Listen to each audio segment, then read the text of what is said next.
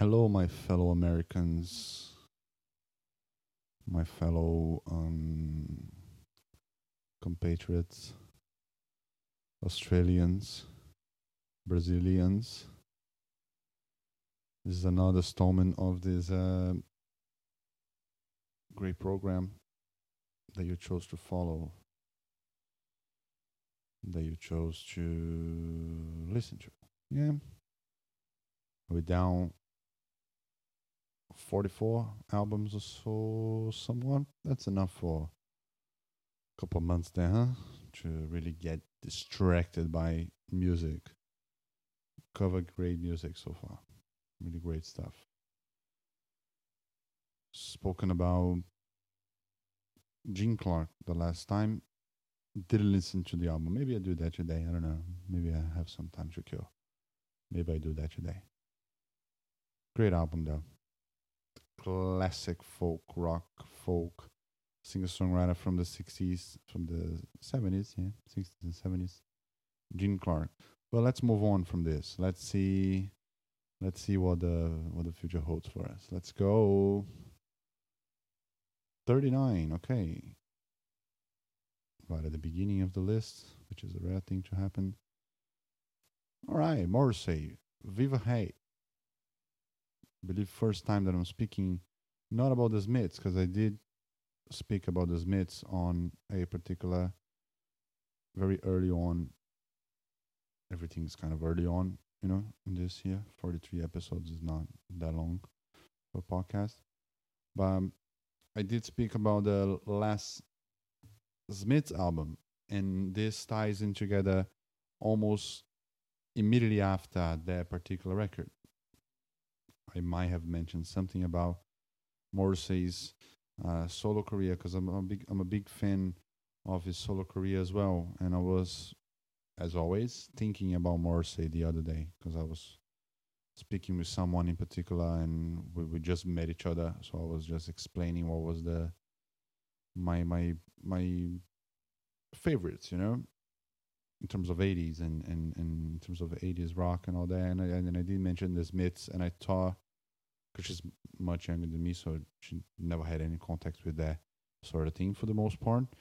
And I, I did remember thinking, oh, do I explain Morrissey's solo career? Do, should I go into it or not? I remember thinking of that. Uh, that in particular, it's a very young friend of mine that um, I was I happened to speak to about music a lot one particular day. So what you have here is the first effort from from uh, Stephen Morrison, famously very famous for the for the for the position that he held as the vocalist for the Smiths throughout the whole discography. You know, they they kept together as a band as the four members over there him and Johnny Marr being the the, the forces, like the, the, the character of the band. After that, uh, Morrissey became something of his own, right?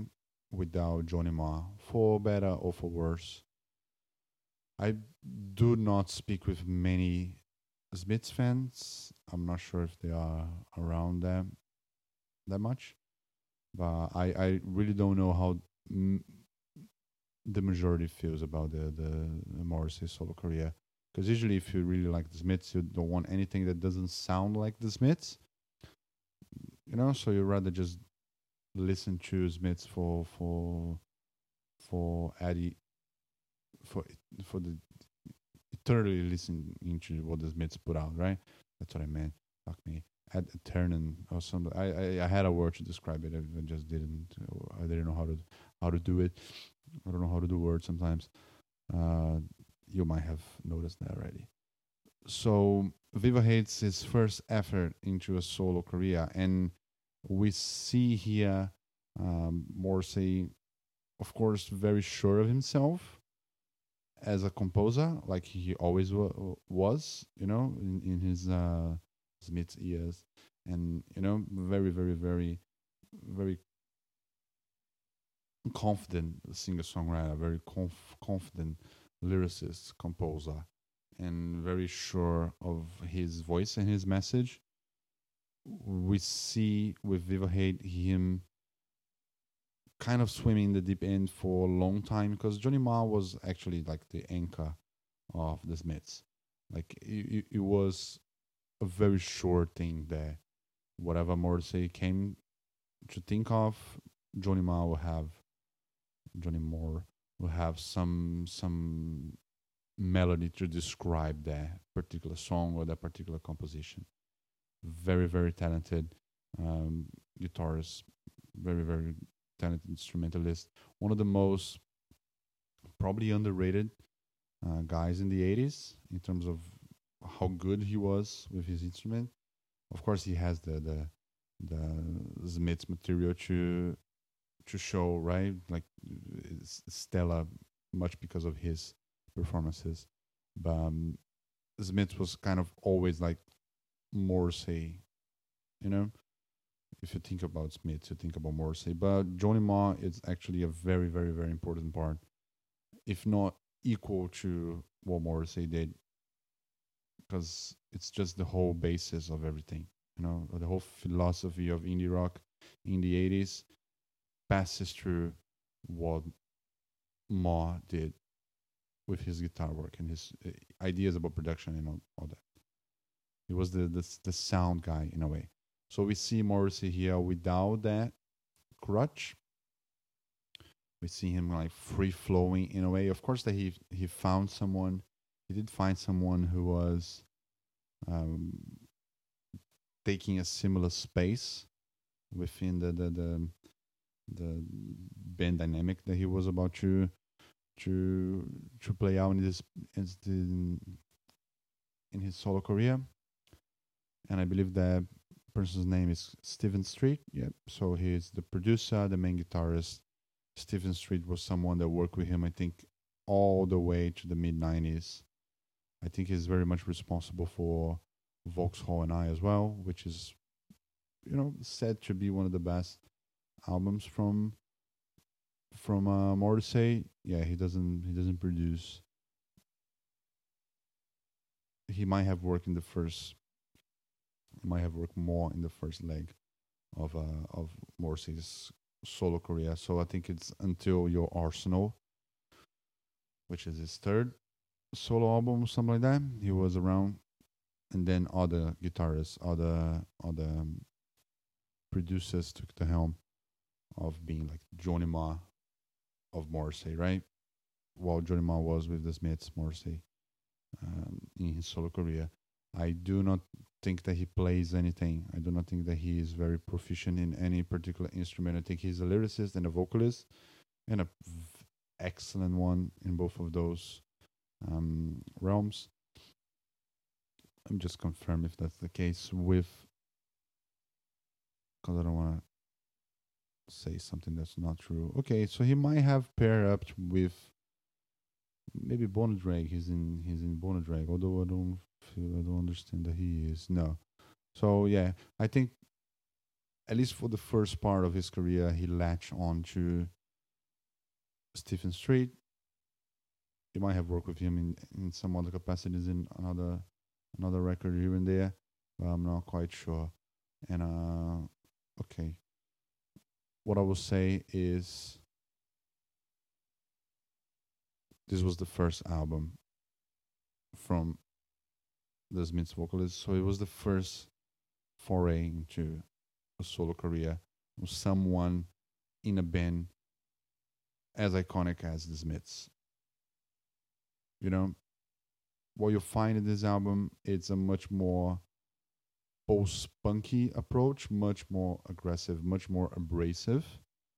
It's similar to what, in a way, what Paul McCartney did with this first album. It's kind of experimental. It has a lot of short songs. It's it's a more um, it's a more um, loose album than any of the other Smiths material ever were, and it, it's backed by a very big song called "Suedehead." Uh, that that song is to this day the most popular song uh, and every day is like Sunday as well. It's quite, you know, those are hits from early Morrissey.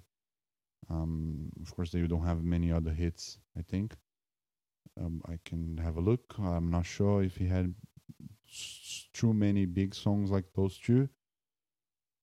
Yeah, I wouldn't think so. Uh, the more you ignore me, the closer it gets. Quite, quite uh, expressive.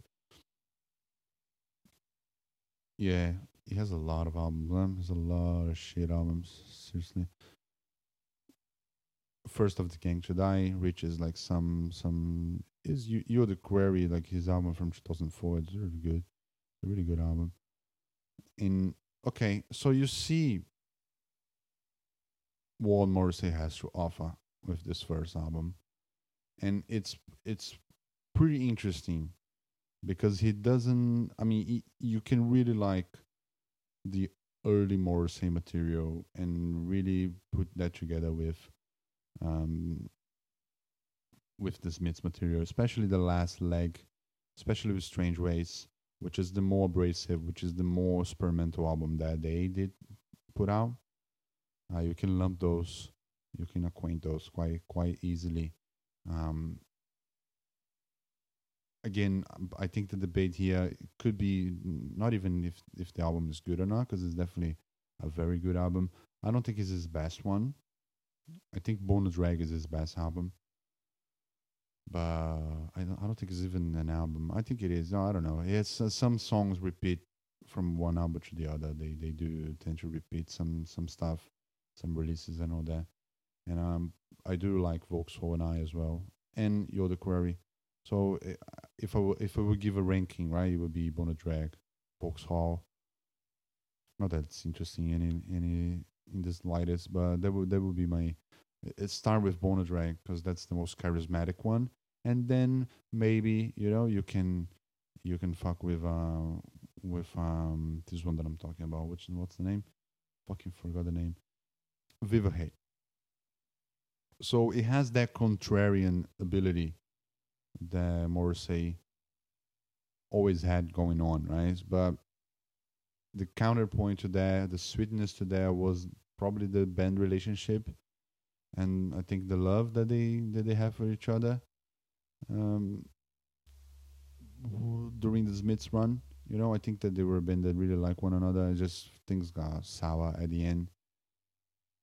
People attribute some some sometimes that you know for for a love between Morrissey aimed at Johnny Marr, a, a, kind of a like unrequited unrequited love. Morrissey had hearts for Johnny Marr. You know, I'm not sure if that's the case, but I've I've I've heard theories about that, and I think that the the, the thing fall, fell apart because of that that situation, which I don't think Johnny Marr is gay in the slider. So yeah, that was something there. So you see Morrissey embracing more of a cynical, like bitter side of him in this one, which is interesting because he didn't necessarily did that with the uh, w- with the Smiths material. Sourness, is, uh, but it's more a melanchol melancholy, right? It's a melancholia. It's a melancholic feeling, like the cynicism comes and, and it's a little bit nihilistic as well. But here on Viva Hate, you do have a more abrasive cynicism from him which is interesting to see him flexing those muscles because it, it it's not very present like in this type of form like such a negative and such a cynic album it's not the case with the smith so that's probably why people were kind of put off by by most of his um, early solo career which was more you know which was more on the cynic which was more on the cynic side. More was more on the sour and bitter side of things, and a little bit more obtuse, but great. Because if you can, you can, if you can back obtuse and cynic and negative with good songwriting, it's just more flavor of a different thing that you have in a in a song. You know, it's it's one more scope of feeling that you have to explore and to show as a singer songwriter. It, it it it doesn't leave anything behind. If it's backed by good songwriting, right? If it's backed by good lyricism and- by good compositions and purpose, right? That being said, it's been a long time since I've listened to this album. I'll probably I say that probably to most things that I review here. Not review, it's not really a review. It's just off the cuff thoughts, you know. Sometimes it can be more information about it. Sometimes it's just like this. It's interesting the the the exercise of exercising what you think and what you say about shit. It's definitely a very good, very good album. It's a classic on this uh, discography. It's definitely a top tier album from him. I'll put up there with like you know all this this bass material. Viva hates for sure one of those. Uh, inside that bass material, I wouldn't put above anything else that I really like. I think everything that's I, think Viva Hate his worst bass album.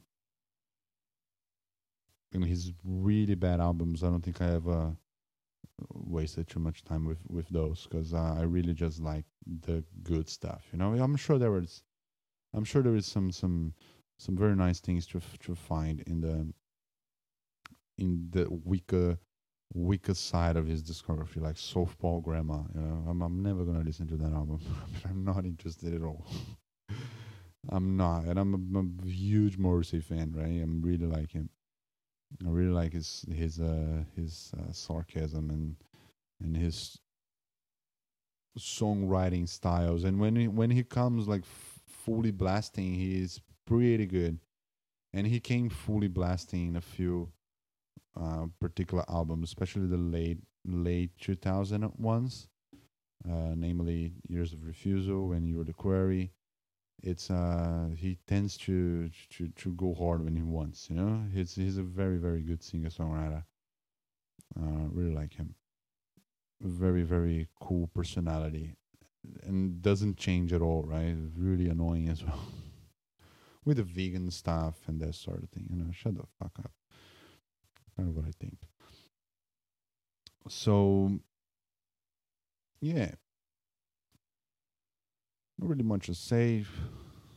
Not really much to say. Guessing out a little bit on that one there, to be honest. Uh, every day is like Sunday. Classic, absolute classic. You know, you see that in a lot of uh, indie movies. It's it's pretty much his mid song. You know, I think that was something that he was writing. Because every every material that he has, um, up until the Smiths broke up, right? It's in this album. So you can consider this a Smiths album without Johnny Marr and whatever the name of the the drummer and the bass as well, you know, Andy something. You could you could, frankly, you can probably consider that kind of like a Smiths album because the feeling is like the same. After this one, there is more original, more reflexive, and more mature material from him. Entering the nineties, he after the Smiths, he got into like a big kind of aggressive nihilist phase, which is your Arsenal and and Viva Hate. After that, he became a little bit more mellow, so he has two or three albums a little bit more chill, you know. So yeah, that's what I think about Viva Hate, which translates to like uh, salute to hate, like Viva it would be like a Spanish word. It's pretty big in Mexico, Morse, so it might be some nod to that, which is strange, but anyway. Yeah. So you can trace that to the end of the Smiths. You can say that it's pretty much an appendin, appendix, appendix. It's an appendix, you know, of the Smiths. But it's not all that. It's pretty much has a character of, of its own, but it's much, much more, much more closer to Smiths than anything else that he would do. And I would probably say listen to Bona Drag as well, because Bona Drag is a great 80s pop rock. You know, post punk for sure, but more pop rock, very creative. um, endeavor over there. And Bona Drag is his best album, a hundred percent. I love Bona Drag much more than Viva Hate. Although Viva Hate has a very very specific, but very specific place in my life. I'm very old to it as well. Like uh, I've I started listening to the Smiths and hence more to say in a very young age, right? 17 or something like that. And I I remember not feeling particularly fond of of Viva Hate because it was too cynic, it was too sour, it was too yeah. I, I liked Vauxhall and I better, and your Arsenal is kind of the same as well. So it's you can pair up those two albums. Okay, I feel like I'm not saying anything of any value now, so I, I will just stop. And Viva Hate, you have the obvious songs. If you want to see some more abrasive and aggressive experimentations from Morrissey, if you want to see him a little bit looser and finally breaking from the mode that he that he because Smiths was his school right of how to how to how to how to do what he does. Uh, it's interesting to see him as that figure. Like again, one more kind of solo career album from someone like in a row. And it's definitely uh, one of the most interesting solo careers that you have.